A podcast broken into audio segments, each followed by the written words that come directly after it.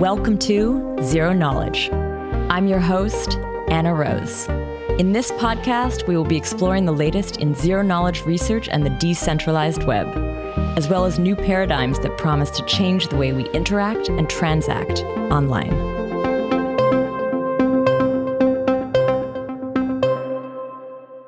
This week, Kobe and I chat with Trent and Carl from the Ethereum Foundation. We chat about their work on the KZG ceremony and dive back into the topic of trusted setups. We cover what they're for, how they've been run, and then look at how this ceremony is different from the previous ceremonies we've covered. Before we kick off, I want to let you know about the upcoming ZK Summit 9 event happening on April 4th in Lisbon. Once again, we bring together the top teams and researchers to talk about their latest work and the most cutting edge implementations in the ZK space. So mark your calendars, apply to attend, and join us. Now, Tanya will share a little bit about this week's sponsors. Aztec Network is building a next generation encrypted blockchain powered by Ethereum. The team is proud to announce Noir, the world's first universal ZK language. Noir makes it safe and intuitive to write ZK circuits and encrypted smart contracts. Aztec is now hiring engineers and cryptographers to build an execution layer enabling scale and privacy for crypto applications. Join the team making encrypted Ethereum a reality. Learn more by visiting aztec.network forward slash careers. So thanks again, Aztec.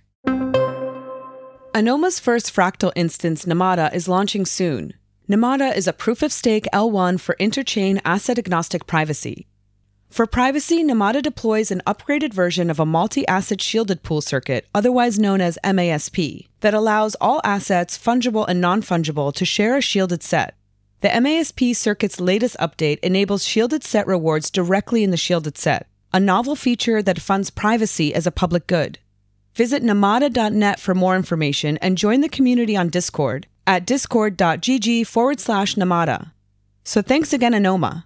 And now here's our episode. So today we're here with Trent and Carl from the Ethereum Foundation. Welcome to both of you. Thanks for having us on. Thanks for having us. I also want to welcome Kobe, who's going to be co hosting this one. Hello. So, today we're going to be revisiting the topic of trusted setups. This is a topic we have covered quite a few times on the show. I will add some links in the show notes to the previous episodes. I mean, I did one full episode just on trusted setups two or three years ago. It's going to be kind of fun to dive back into it. Today, we're going to be talking about the KZG ceremony, which is a ceremony initiated by the EF it's kind of a unique episode because we're actually doing an episode on it while it's running. So that's a new one. Uh, I guess anyone listening can actually potentially participate, and we're going to find out a little bit more about this. So maybe before we kick off into all of this, it would be great to get to know you two. Trent, why don't you tell us a little bit about yourself, what you work on day to day, and why you're working on a trusted setup? Sure. So uh, I've been in the crypto space for a couple years now, um, since about 2016. Uh, I used to work in architecture and design. That's what I went to school for, and that's my my training.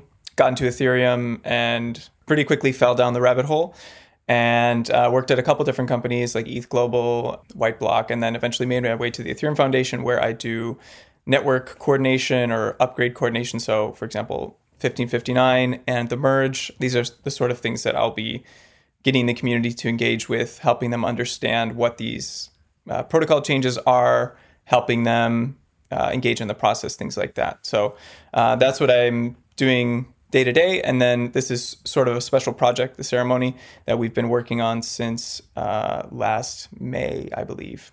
Cool. And what about you, Carl? Yeah, so uh, I'm a researcher with the Ethereum Foundation, mostly focusing on the proof of stake side of things and all the fun challenges uh, that go along with it. Uh, I've contributed a lot to the the specifications that is now Ethereum proof of stake, and uh, I guess my speciality is focusing on side projects or like not not the primary research, not the the the, the main specs. Uh, but things that are very important to the ecosystem but need, need extra work. So, for example, the the launchpad um, and all the deposit flow for validators. I think uh, many people would be familiar with. Uh, uh, I did a bunch of work there and on wallet standards, etc., etc. And uh, now my latest focus has been on this KZG ceremony um, and 4844 uh, more generally. Is this both of your forays, if like first forays into ZK land? or had you been doing stuff like this before?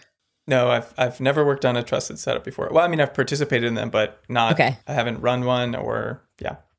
I mean, in terms of uh, doing anything beyond uh, having discussions, um, the, Learning. the- sure, yeah, exactly. Learning. Um, the lots of discussions with uh, the, my fellow researchers in the EF um, and other people in the space, trying to understand all the latest protocols and how we can apply them and tweak them and improve them.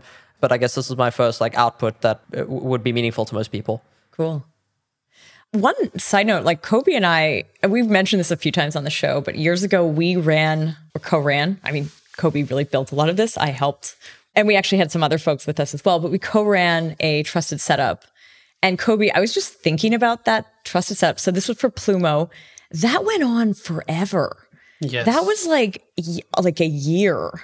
Oh wow. and, and and like it was i think let's say orders of magnitude less participants than there are already in the live kzg ceremony hmm. But there are good reasons we can talk about Yeah. that I'm glad. I'm really glad we did that, though. I mean, it just kind of Yeah. gave, for me at least, it was like real insight into what it means to run one of these things. Um, I want to talk about the KZG ceremony. What is this ceremony? Maybe starting from like a person who's potentially like wants to participate in one of these things.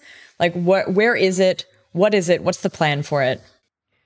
KZG ceremony is, if we're thinking about it literally, it's it's an event that goes on for a couple months, uh, or at least it's planned to, and it is literally uh, the Ethereum Foundation hosts a sequencer which passes data between uh, a number of participants.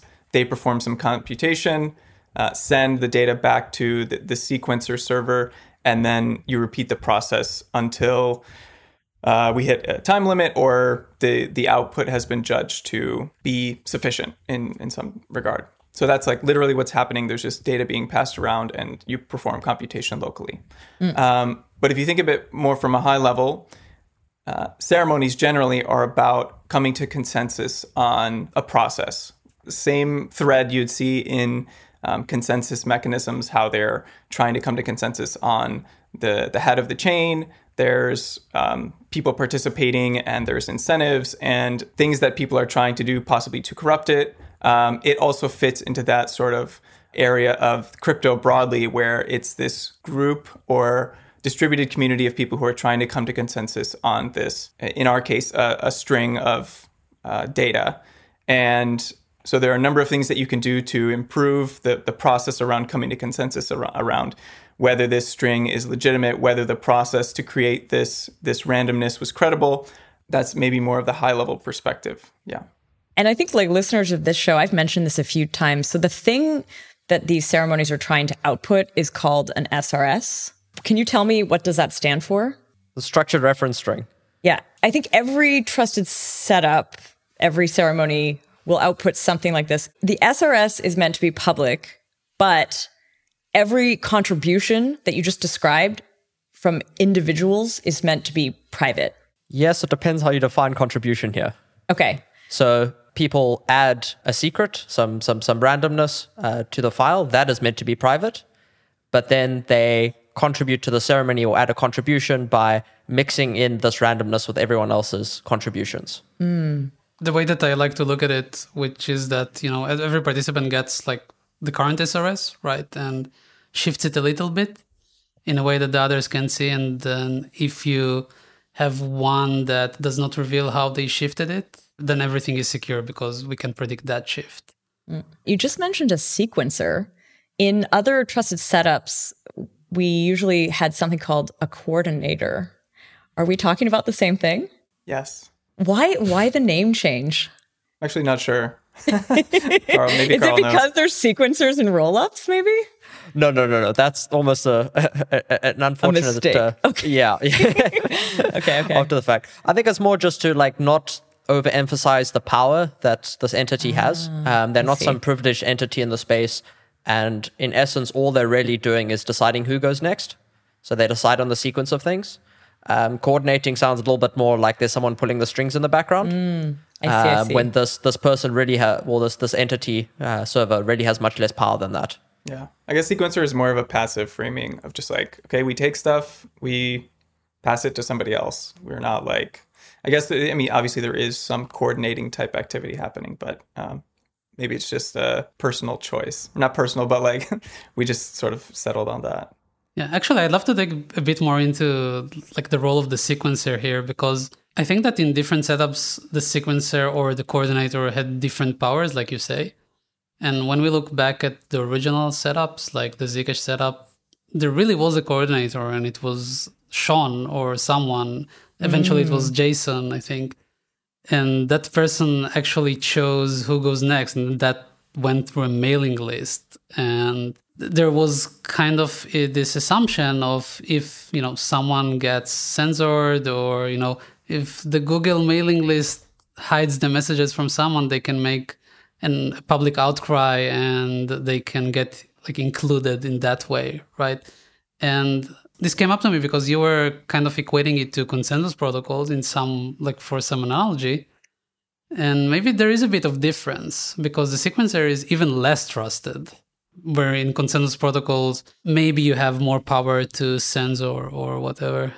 Yes and no um, okay. in that the one of the hard things about uh, consensus protocols is deciding on the order of things because different people have different views different nodes have different views of the order that messages came in um, so it's the reason we end up with short-term forks on chain is because from different perspectives, it might look like one version of reality, and from another person's perspective, another thing.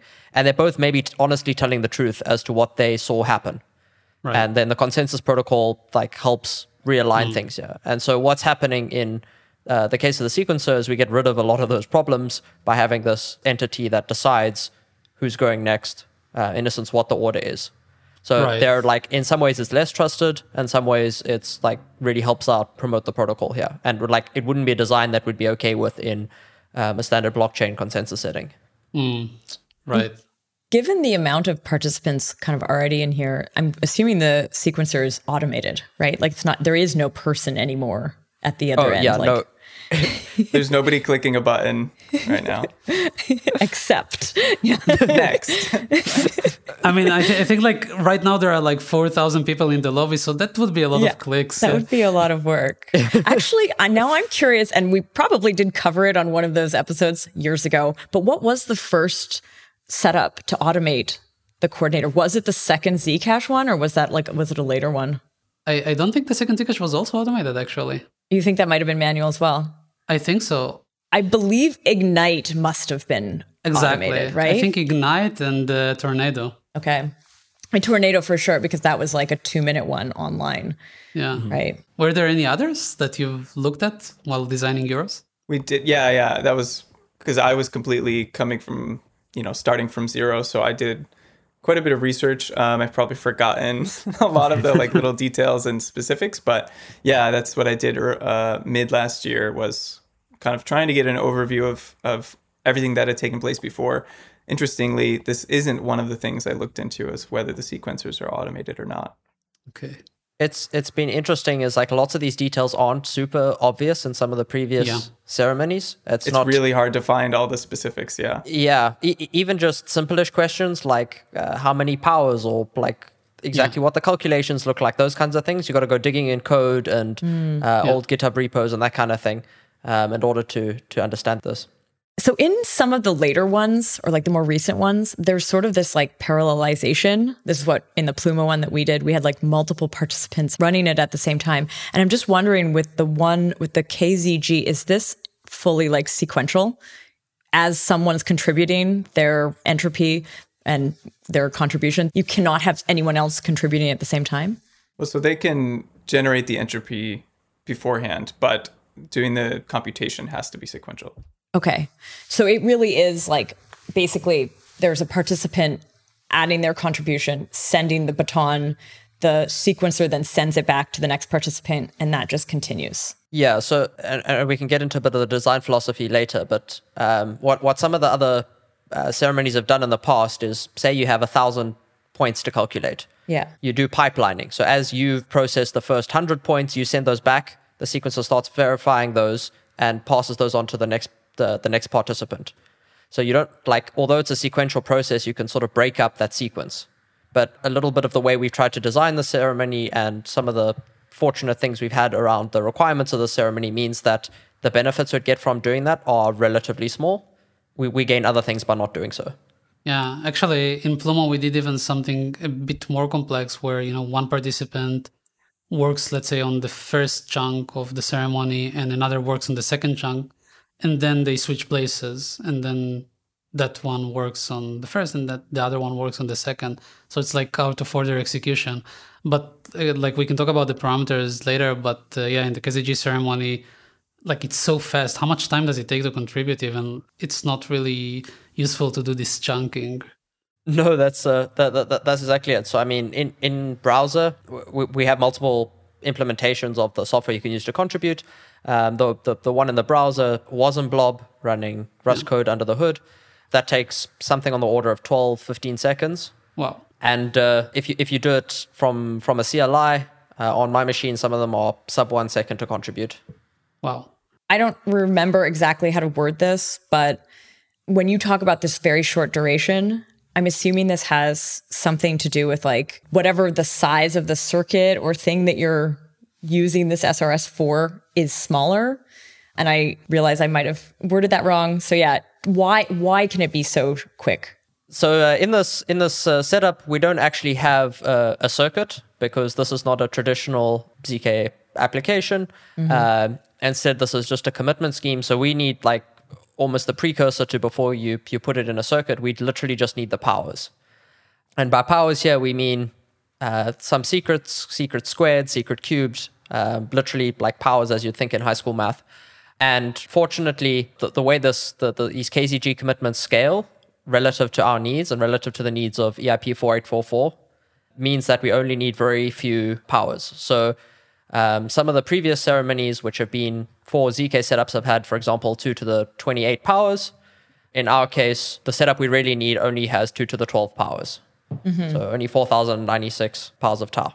There were also, I mean, there was a really complicated setup where like for Aleo where they did different setups for different parts of a snark. In this case, is it just a single setup for a single part of a snark? Or will there be like a, a second one? Is there is this one in a few? That's what you'll usually see as like a phase one and a phase two.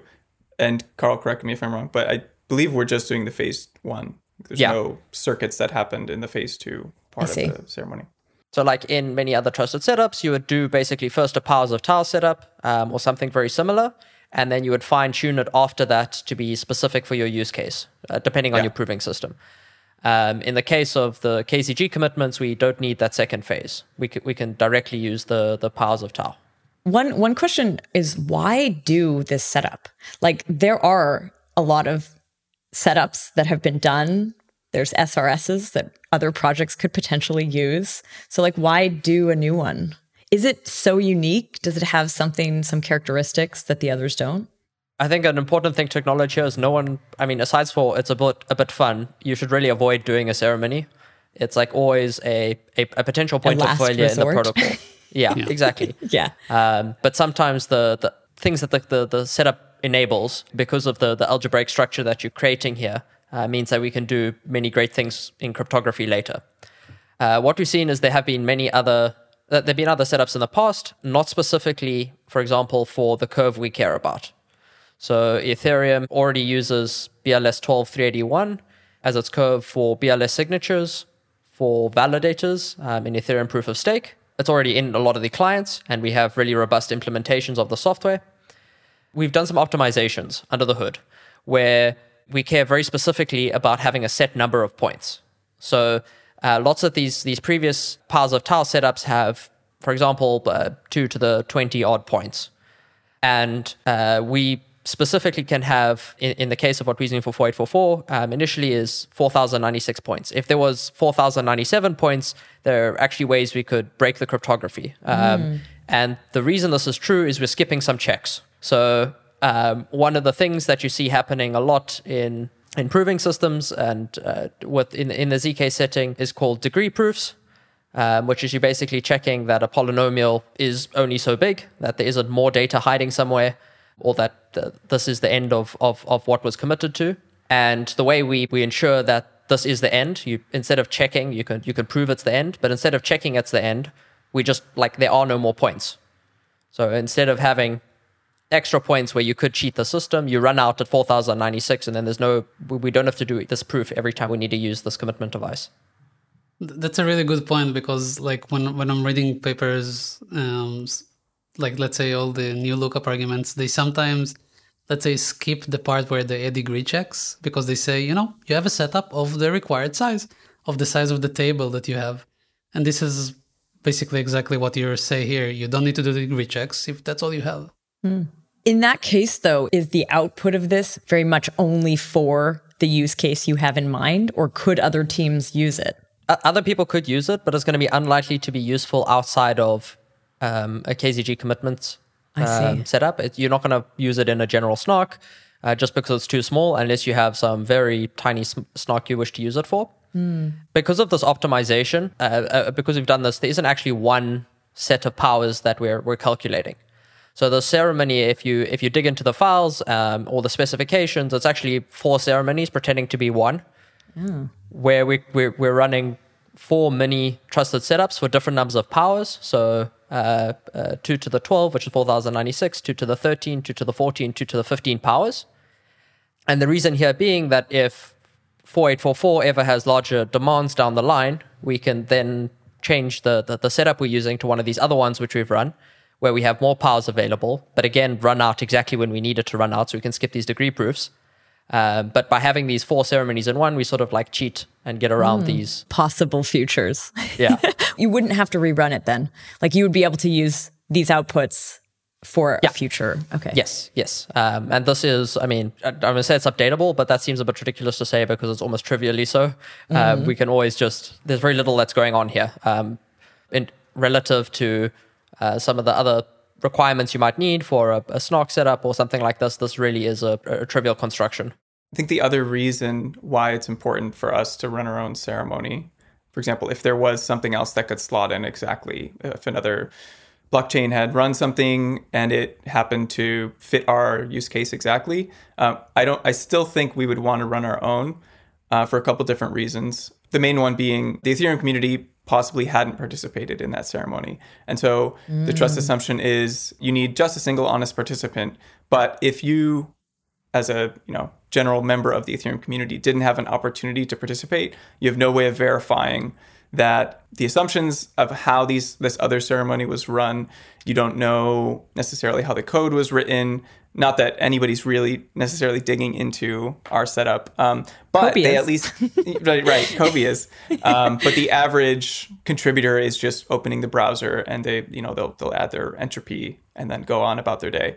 So yeah, this this goes back to the idea of like building consensus and specifically in the, the context of a specific community. So mm. everybody has the opportunity to actually participate in something that's going to go directly into the protocol, and you can be sure that if you're using Ethereum, if you're uh, using the Ethereum network, that you can verify that your contribution was included, and at least you know that you were honest and you discarded your secret. That's the that's an, another reason why I think is important. Yeah, that actually makes sense. So it's and it's funny we we have not mentioned the term multi-party computation yet. Um, but just for listeners who are familiar with that, that is what this is. And that's that idea where if one participant is honest, then one can be assured that the output is correct or is protected. But in your case, would you, I mean, you, you kind of mentioned that the, you felt like the Ethereum community had not been able to participate, but like Tornado is pretty Ethereum focused. I guess you weren't able to use right. the output of that anyways. So you had to kind of redo something like this. Yeah, so I mean, it, it ties into that. Um, I think many of us have participated in these these previous ceremonies, not only for Ethereum but for other chains and protocols. Um, but uh, not, I think, many people in the wider community. I think is, is is one of the issues here. And then the second thing is again because we have this like very important trust assumption about the running out of points at precisely the right time. If we use another setup that is longer and we, we use it as a start, right? We'd build on top mm-hmm. of it, um, which is something you could do for if, if they had an updatable setup or something like that. Um, if we were to use that and their ceremony was bigger, then that violates our trust assumption already. So like it's already not particularly helpful and would already allow you to like it's not adding anything if you can't verify that it has this property of running out of points precisely when you need when someone dishonest would need them. Yeah. I, I I would maybe challenge that a bit in the sense that you could always like take a the chunk that you need and build on top of that, and then you would gain something. Um, yeah, I, th- I think those are all like extremely convincing points to me. Yeah, no, it's it, it, it- I agree. It's not quite as simple as that. Um, we Yeah. we actually spent lots and lots of time debating this um, of, o- over the, the the the previous few months as to like where should we start uh, for some of these exact reasons. But it's also easier just not to have any questions about where do these like funny numbers come from or whatever. Like the numbers when the ceremony started, uh, every secret was one, That's perfect. and you could check that yourself. As like yeah, it's it's easy to to have that argument. Nothing up my sleeve, right? Exactly. Also, compared to other setups, I think that the KZG ceremony um, team or group that was working on it put a lot of emphasis on creating multiple implementations or like creating a spec that anyone could implement. And that also seems like a really appealing point in, in enhancing the trust in ceremony, right? I think this is something we've done that's quite radically different. So, uh, with Ethereum proof of stake, this was all written with these these specifications first, and so there wasn't any like more enshrined client over over any of the others or that kind of thing. Uh, myself and many other researchers uh, at the EF and wider ecosystem were writing specifications, and then other people implemented those. Um, and we learned a lot from that and from the perspective of how it enables more people to a easily understand what's happening which i think is important in a proof of stake or in a, a consensus protocol but also really important for these ceremonies. Um, you can explain things in normal natural language. You don't have to implement optimizations in these specifications. It just says like here's what you need to do um, which i think is really beneficial and then the second thing is this allows for a lot of clients to exist so we started the ceremony like there was no no other code asides for like what the specification said. So we started this this whole idea with with these specifications, and from there like encouraged many people to to write implementation. So uh, from almost day zero, we had multiple implementations of of this code, and like we're seeing more and more pop up as this the ceremony progresses, and we're really trying to encourage more people to write. Is there a ChatGPT based implementation yet? Not that I know of. okay.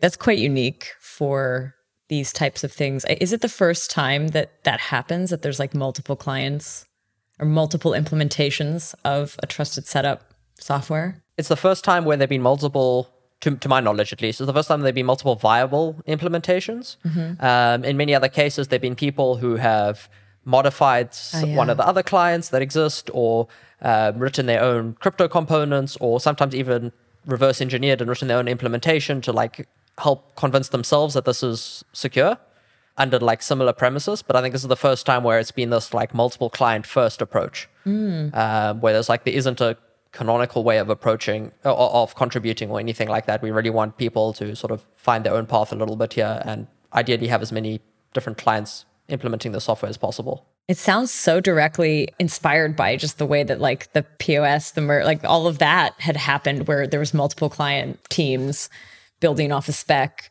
sharing knowledge. Is that sort of now built into the philosophy of a lot of builds like this? If a community, if the community has to come together, there's always going to be an attempt to get a lot of different teams building the same thing.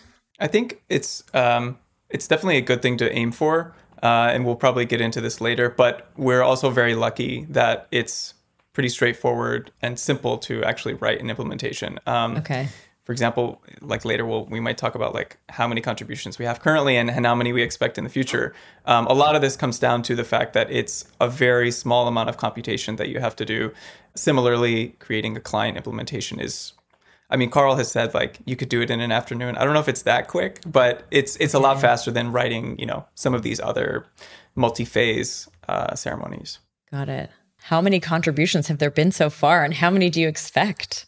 Uh, I mean, maybe we can actually talk a little bit about like what you've also learned along the way. What's what's worked, what broke. I'm really curious to hear. So uh, I have the dashboard up here. Um, as we as we talk, we have just under seven thousand three hundred total contributions, um, Okay. Which I think might make us the largest ceremony ever so far. Already, In terms of number of contributors, I guess. Yes. Right. Yes, yes, yes, yes. Right. No, no, no, not absolutely. In terms of number of contributors, I think we did the longest running, possibly. Yeah, and like the biggest curve, you know. Forever.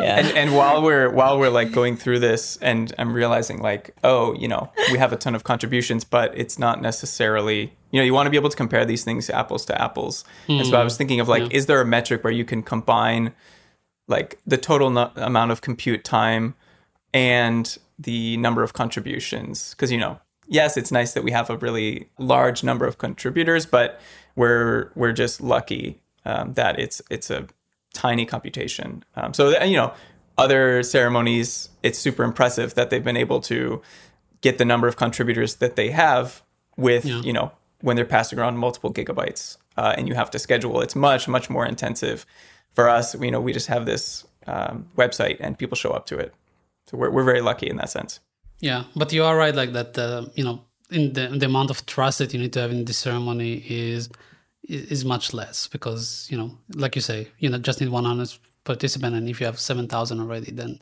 you're really in a good shape. So that's nice. Yeah, I think it's it's actually something that's changed over the years in terms of like what ceremonies mean or what trusted setups mean, um, and that's the emphasis on how much trust is needed. Um, in the beginning, there was like it really was trust these six people in a room, yeah. um, and now we're at the point where it's like trust seven thousand odd people, and I think that's that, that that's got a very different meaning because at this point, like it's it's not that you have to trust someone to do the right thing, it's that you have to trust not everyone to have like pulled apart the code and like figured out how to extract the the, the secret themselves because like min- most of these implementations don't just show you your secret. They like do some extra uh, hashing and, and and and randomness mixing etc etc so it's like many extra steps and like after that you need everyone to collude. So already at the current point i feel like we're getting very quickly to the point where it's like it, it's not really a trust thing and the it, it'd be very unlikely that everyone were to get together to to to reconstruct the secret um, and we're shifting to a realm where it's more about like are there common bugs in all the interfaces or uh, is there a, a, a mistake in the ceremony in the cryptography something like that. It's like the, the, the trust model is, is changed a lot over time. And I think that's why, I mean, crypto, our industry is notorious for redefining existing terms or, you know, misusing existing ones. Um, but I think that's why we've chosen to lean so heavily on ceremony and not trusted setup because this is very different from what this ain't this ain't your daddy's trusted setup kind of thing. Uh, like this is very different from six people in a hotel room in Colorado. Um, this is everybody can participate. It's relatively accessible. Um, you just need a browser and some time to keep checking the page. Tell me about like some of the learnings, like the participants. Like I'm guessing they're creating entropy, like you said, kind of randomness on their own. Are there any like cool examples? Are people meant to share this somehow? Like how they got it? Obviously not share the random number, but like share the their method. So the interface uses, we've gone a little bit be- beyond what's like the base case, the bare minimum of what you would need. So we have three sources of entropy if you're using the, the web browser. So you're moving around your mouse and the, the interface is taking snapshots of your mouse cursor at certain points in time. Mm-hmm. You also input some text entropy, and we encourage people to either do keyboard mashing or include random characters so that they don't remember it. And then the last one is uh, the browser actually generates it locally, generates some randomness locally in the background. So you don't even see this part of it. So um, maybe we'll get into exploits later. But if somebody really wanted to compromise their contribution, they would have to pick apart the interface and and withdraw or like take out all three examples of, of entropy uh, that they've crafted. The sapling setup had, I always reference this example of they, they went up in an airplane and measured radiation from the Chernobyl piece of cloth, which is very evocative and like really awesome. We're not expecting everybody to get to that level, but yes, we we are seeing a couple cool examples. Um, like somebody is making a cat toy and then playing with it uh, with their cat, and then extracting the randomness from that. Cool. Have there been any hiccups in the rollout of this? No in general it's gone fantastically like really uh, that, that there were so many ways that this just just hiccups. So i mean we've we've tested this a bunch locally and it's been audited uh, separately by multiple people but it's very different that from actually testing it with thousands of people actively trying to get involved. So from that perspective we're really happy. Um, one thing that has been interesting to see is we've employed something a little bit different to most ceremonies, and um, that's there isn't a queue to participate. So when you would like to to join, use your whatever interface you're going to do it, be it the one of the hosted websites or you, a CLI interface, etc., etc., etc., and you sign in with um, either an Ethereum uh, account or a GitHub address, a GitHub account, and uh, from from here you go to contribute, and you get put in what we call the lobby, and the lobby is you and everyone else who's trying to contribute at the same time, and then what everyone does is it says like to the sequencer, hey, how about now? Like, can I contribute? And the sequencer's like, nope, someone else is already contributing. Yeah, cool. And then you come back 30 seconds later and you're like, okay, what about now?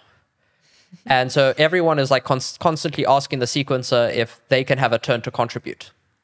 Um, and so the, I think a lot of people have been butting up against this thing where there's this this notion of a lobby where you can be in it for quite a while, where the lobby is like as you're currently speaking is almost four thousand people trying to trying to contribute next, and you can be in quite a while waiting, and it's not necessarily a queue, so your wait doesn't necessarily get shorter over time. Um, it's like a constant chance of you being included to to contribute next. Oh wow, okay. Like the people in the lobby are not in order. No, They're just Right. pinging randomly and Yeah. one of them's going to get accepted. So there is a chance that you just enter into the lobby and immediately get to contribute. Yeah, and we've had Yes. people who like, who like, uh, so uh, we've had a bunch of people complaining because they've been in the lobby for a while, and then others Yeah. who'd be like, "Oh, I just rocked up and it was like a five minute Yeah. thing. Thanks, this is also great." A range of experiences. Okay. yeah, yeah. Uh, the managing expectations around that has been, I, th- I- I think, something we could have done a bit better, um, and explaining what's supposed to be happening, and the fact that waiting here is is not something that like. If, if the lobby's big, you should just go away. Like, come back later. Um, Yeah. that's that's not nice to hear, but that's that's kind of just the way these systems work. Um, and I think this has been the source of a lot of frustration for a lot of people. And then the second thing is like the way most people seem to be contributing, um, because it's the, just the, the quickest and easiest, is via the, the website hosted at ceremony.ethereum.org. Because that's a browser implementation, browsers aren't used to like constantly staying online and like speaking to another piece of software, uh, in this case, the sequencer. So when like browsers don't aren't very good at regularly checking in to be like asking at the appropriate time, like, hey, can I contribute now? So we've had some like desyncing errors or like the computer puts some tabs to sleep or something like that. So uh, we're still trying to like get to the bottom of, of all of those um, in terms of uh, what's happening there. And that's like accentuated by the fact that you could be waiting a while because this lobby is currently pretty big with lots of people trying to trying to get in.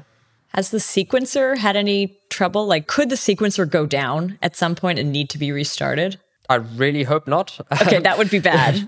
yeah, yeah. I mean, it, it would be bad from like a UX perspective and a uh, thing. It has it hasn't gone down, and we've like rarely chose a, a, a beefy machine to to run this on.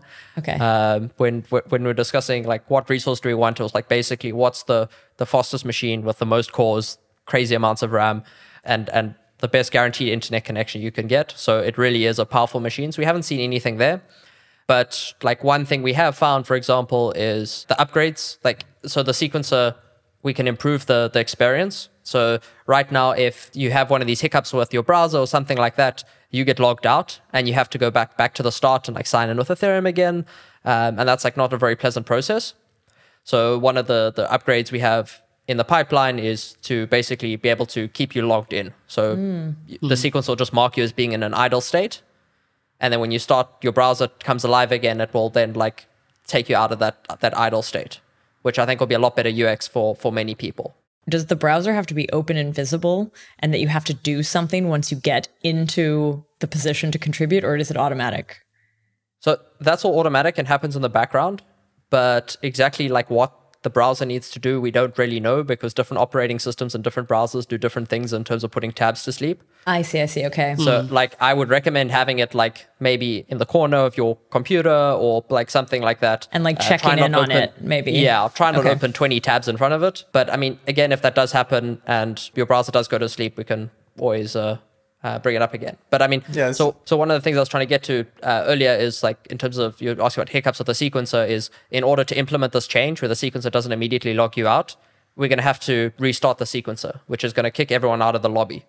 oh, that's what it would do. Okay. Yeah, so it's like a little unfortunate that like it's going to be if we were to do it now, four thousand people who have to like leave and come come log in again. Um, but again, the, the, these are like some of the small changes we might have to to to, to make to make everyone's UX a bit better. Yeah, so the logging out thing happened to me a few times already, and because I always have to move my my computer around and like change tabs, so just before this episode started, I started waiting again. So maybe I'll get lucky, and during the episode, I'll be able to contribute. That would be cool. Kobi wants to speak to the manager. He wants to speak Are, to are, the are, sequencer. aren't I doing that right now? Yeah. The best we can say is just wait a little bit longer. Fine. So I have this question. I mean, uh, when I was putting together questions for this, I thought of asking if this has anything to do with this on-chain ceremony that we had talked about on a recent episode with Dan Boneh, where the sequencer or coordinator is actually on-chain, if I remember correctly. Yeah.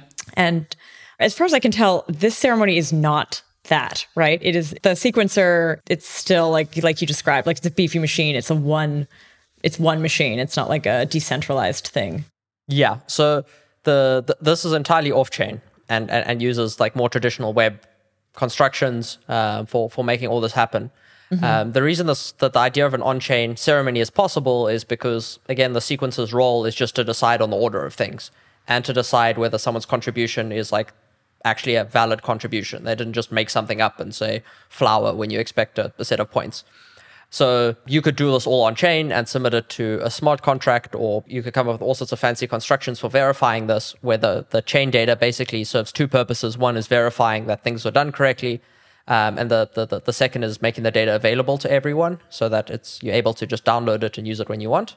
But the reason this is not super useful in our case is that our ceremony is sort of just too big to be able to to fit on Ethereum right now. Okay. Too big in terms of participants or contributions. No, too big in terms of like the number of points. oh, So- still. Okay. Yeah, so although our ceremony is like super tiny, and like we keep getting all excited about this, it turns out that like if you look at Ethereum, Ethereum's just like even more slow than the sequencer is tiny, or that the ceremony is tiny. Okay. It would have overloaded the gas limit, right?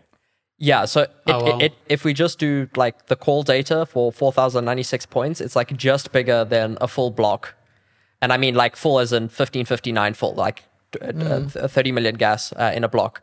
So it, it doesn't fit in a full block, uh, which means like the cost of contributing would be very high. And and we'd be taking capacity for the entire network for like Yeah. four months, which is probably not endearing to people. Would this ceremony be able to be run on a roll up then? Like, or on another L1, like where it isn't a constraint? possibly um, and this is actually one of the really fun fun things i realized uh, a while ago um, and that's that so the thing with rollups is they, they they need this data availability they need to to guarantee this data and that's in essence like they, they need to put this data somewhere and that data in in the case of ethereum um, is on like the ethereum base layer um, and that's like the whole point of this this danksharding and 4844 approach is to provide more space for that but if if we just use Ethereum as it stands now, the rollups run into the same problem where it's like if you were to use a rollup, it could do the computation really efficient, but the data itself still wouldn't fit inside a single block.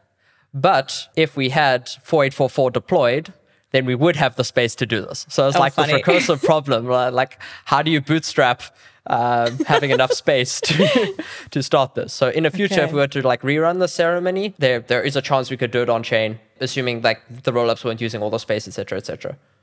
Interesting. Okay, I think this is actually a good point for us to start talking about like why you're doing this ceremony at all. You've mentioned this EIP 4844, and I'm assuming this is what this enables. But yeah, can you explain what that is and how you need this SRS, like why you need a trusted setup to enable that or to work with that? So to understand EIP 4844, you need to understand like Ethereum's vision for scaling moving forward. L2s are the vision we see for Ethereum moving forward in terms of providing uh, lots more compute to, to for everyone to be able to, to fit their transactions and NFTs, etc. on chain. But computers useless if we don't have the storage to back it up.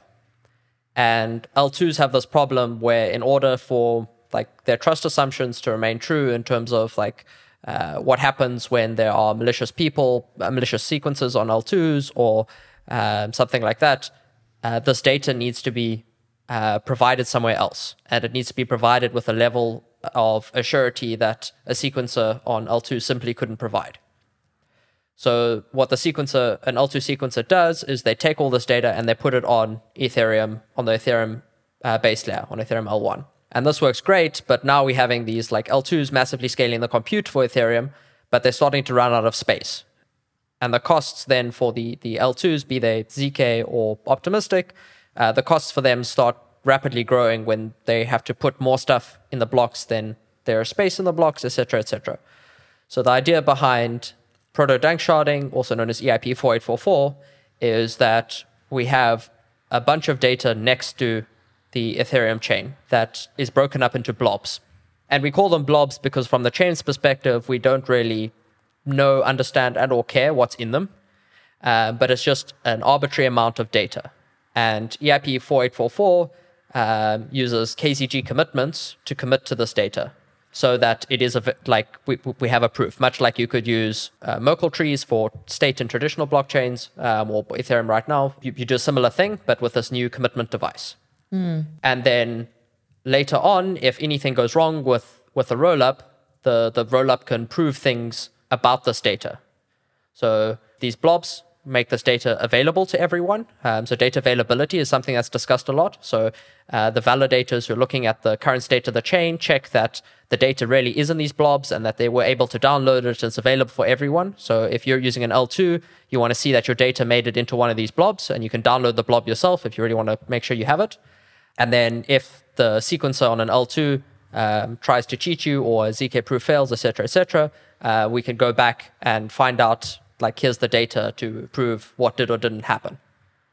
Um, and that's sort of the, the, the vision for scaling Ethereum now. Yeah, I want to ask you something here. First, I want to just get a clarification. You said the KZG commitment. Is that what you called yes. it? Like, yes. So you said the KZG. It's like like this whole ceremony is for commitment. So it's not for a snark, is it? Or is it a snark? Like, I think this is where the the terms you're using. I'm I'm just curious if it's like in this case, the ceremony, the whole thing, is it just for this commitments and it's not really a full snark? It, it, it's not a snark. It's, it's, it's purely for committing to data. Okay. Um, so you could use a snark as committing to computation yeah. Um, in, in some ways. Um, and this is doing a similar thing.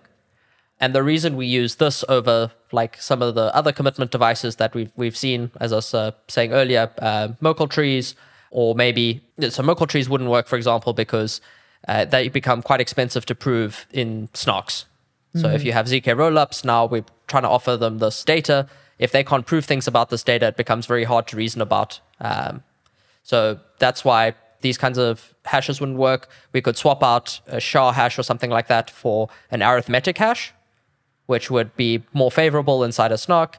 But then one of the other requirements we have is the for the like future visions of where we'd like to take all of this, uh, all, all, these data blobs, is to take them and extend them out uh, using erasure coding.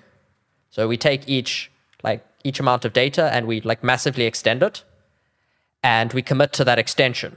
And the way we do that is by fitting a polynomial through it. And this polynomial happens to use the we can use the same cryptography that KZG relies on under the hood uh, which is also like commits based on a polynomial.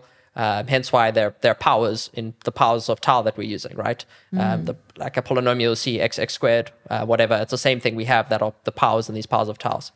So that's like the sort of commitment device that we're we're building here, and the fact that there's this like synergy between our like future visions for how we would like to uh, commit to data and extend this data, um, and ultimately do uh, data availability sampling, which I can touch on in a moment, it would require this these polynomial extensions anyway. So we're using this cryptography or, or similar things anyway. Mm. Um, and then this really just like is a cherry on top that it's the same thing and worked really well with that. Yeah. So actually, I have a question about 4844 itself because mm-hmm. you're creating KZG commitments on BLS 12 381 and you put it as data blobs that are not easily um, accessible to the rest of the chain or to smart contracts and others and also like there are no precompiles to use BLS 12 381 like there is this long-standing 2537 I think that uh, wasn't deployed yet. So how can people actually use 4844 on chain or is this purely for data storage? Um, so I mean the answer is that we need to get we need to get that EIP merged um, or, or included. Um, I think everyone's on the same page there. Um, it's just hasn't reach the top of priority lists of, of client developers um, because it is very useful for that, also for verifying the signatures we have and could be used for some other fun cryptographic things. So definitely need that. The way the 4844 vision works is sort of twofold. It does it does two jobs. One is first making sure that data is available to everyone. Yeah. When a new block is proposed with all the side data, all the validators go and download it and check that it's available. And only if it's available do they attest to it, which is like part of the roles of a validator is attesting to to things. Um, and so this allows us to like ensure that this data is there and allows like end users to go download this data. Um, but then in order to like prevent the state blowing up for these validators, otherwise you just have like more and more data you have to look after. These validators are actually allowed to forget this information after a certain amount of time. So you can just delete blocks that are older than a certain amount of time. This allows the validators to have a constant size database that they care about for these these data blobs. Um, and then users must download this data that they care about. Um, and the sequences on all these L2s will download this data.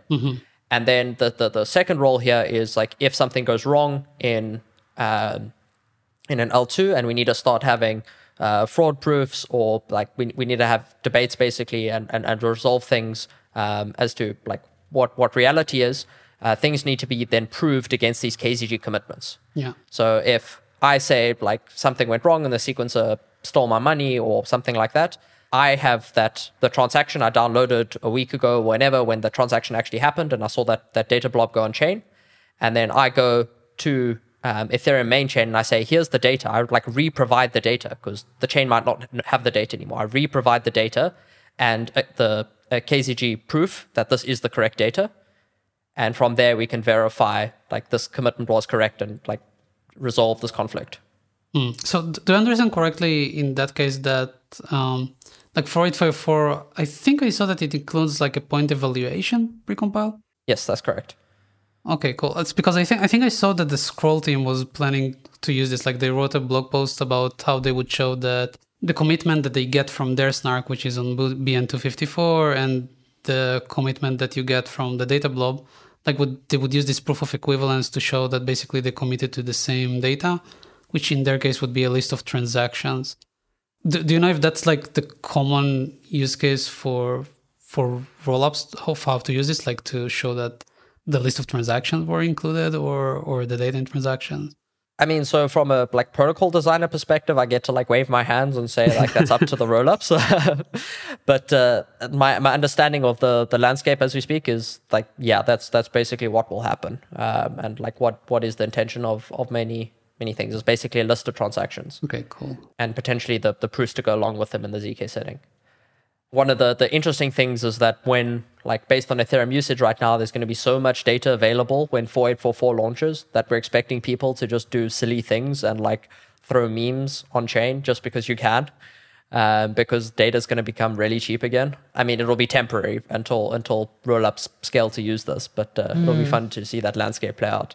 Going back to the the ceremony, I just wondered what happens if and I know like there's over already 7,000 participants. Everyone's created their own, they've added their own entropy. But what if somehow the toxic waste of this ceremony was discovered? What could anyone actually do? So you talked about it's like it's for KZG commitments. Like what could it break? What could some malicious actor actually do if they if they found that collection of entropy that you're not supposed to know, the private stuff? Right. Maybe I can just the context is like they would have to extract every single contributor's I know. all three forms of entropy. I get- I get Yeah, it. just It's- for, it's for context for people. It's very unlikely. But if they did, they could forge fraud proofs, I believe, uh, for L2s committing back to L1. And that would be bad. This would only work for like the optimistic type things, or is it if the toxic waste is discovered, it allows anyone to make like arbitrary arguments about what data was committed to in 4844 in these data blobs. And so, in the context of L2s, this could mean that you could lie about the transactions. And with optimistic rollups, you could th- then say that different transactions were included. Um, and no one would have any on chain way of proving that this wasn't the case. And in the ZK setting, you could say that, oh, like maybe the, the, the ZK has like, here's the proof um, that they committed to. You could say, here's a different proof and submit it. And it would like also be look equally valid to the chain. So like you lose the ability to like uniquely commit and prove to things that that happened. So it really becomes the wild west in terms of L2 like data security after that point. And at that point, we require social recovery to to get us out of that bind because that's like is really terrible from an L2 standpoint. Okay. Yeah, exactly. So I think like maybe if we could invent a scenario even for a Zk rollup, you could lie about the the fact that the data is available and you will not be able to replace, let's say, the sequencer or others, and people's money might get stuck until you've like figured this out socially. So the data availability is an interesting one because that's the, that's the job of the validators, hmm. and so like they would still you still have to be providing data to them. You could be mm. providing fake. You could lie about what the data really is and change the Yeah. data after the fact, but you still have Yeah. to provide data. And when we switch over to full danksharding, hmm. um, then like every node on the network, not only validators would be sampling this data to to check that it's actually there. So one there is one case that I can go into.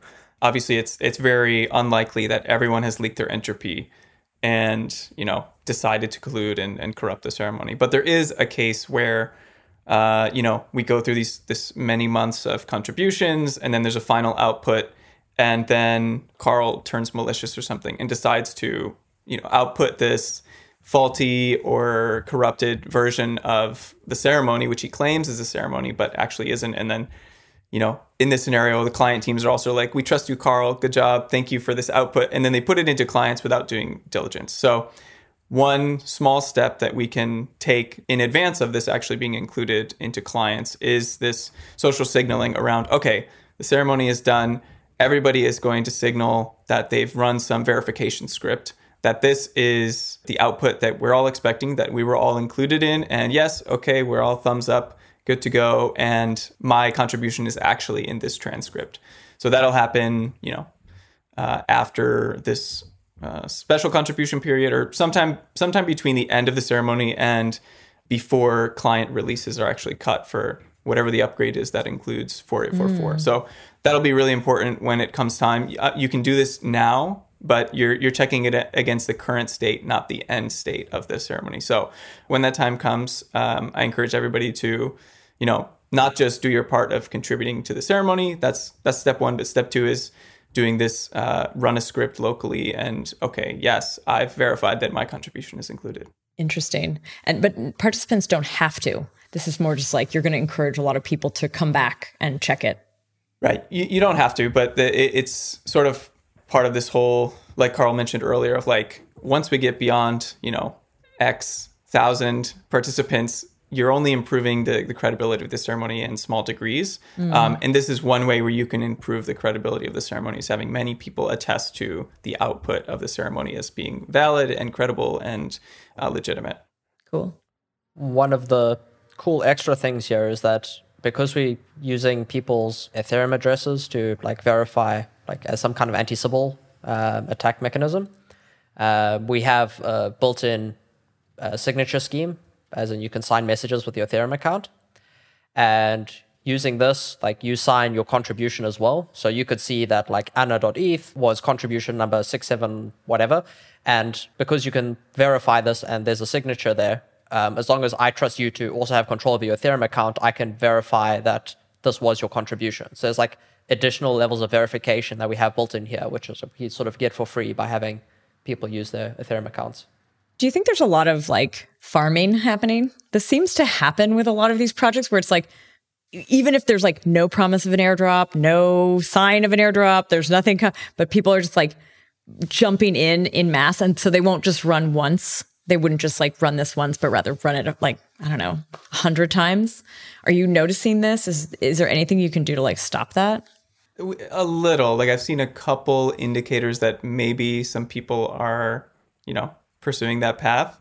Um, At the end of the day, it's all good entropy. This is all stuff that will only help the ceremony, unless it's like, uh, you know, somebody colluding with this specific intent to, you know, keep around their secret and then try and corrupt the ceremony later on.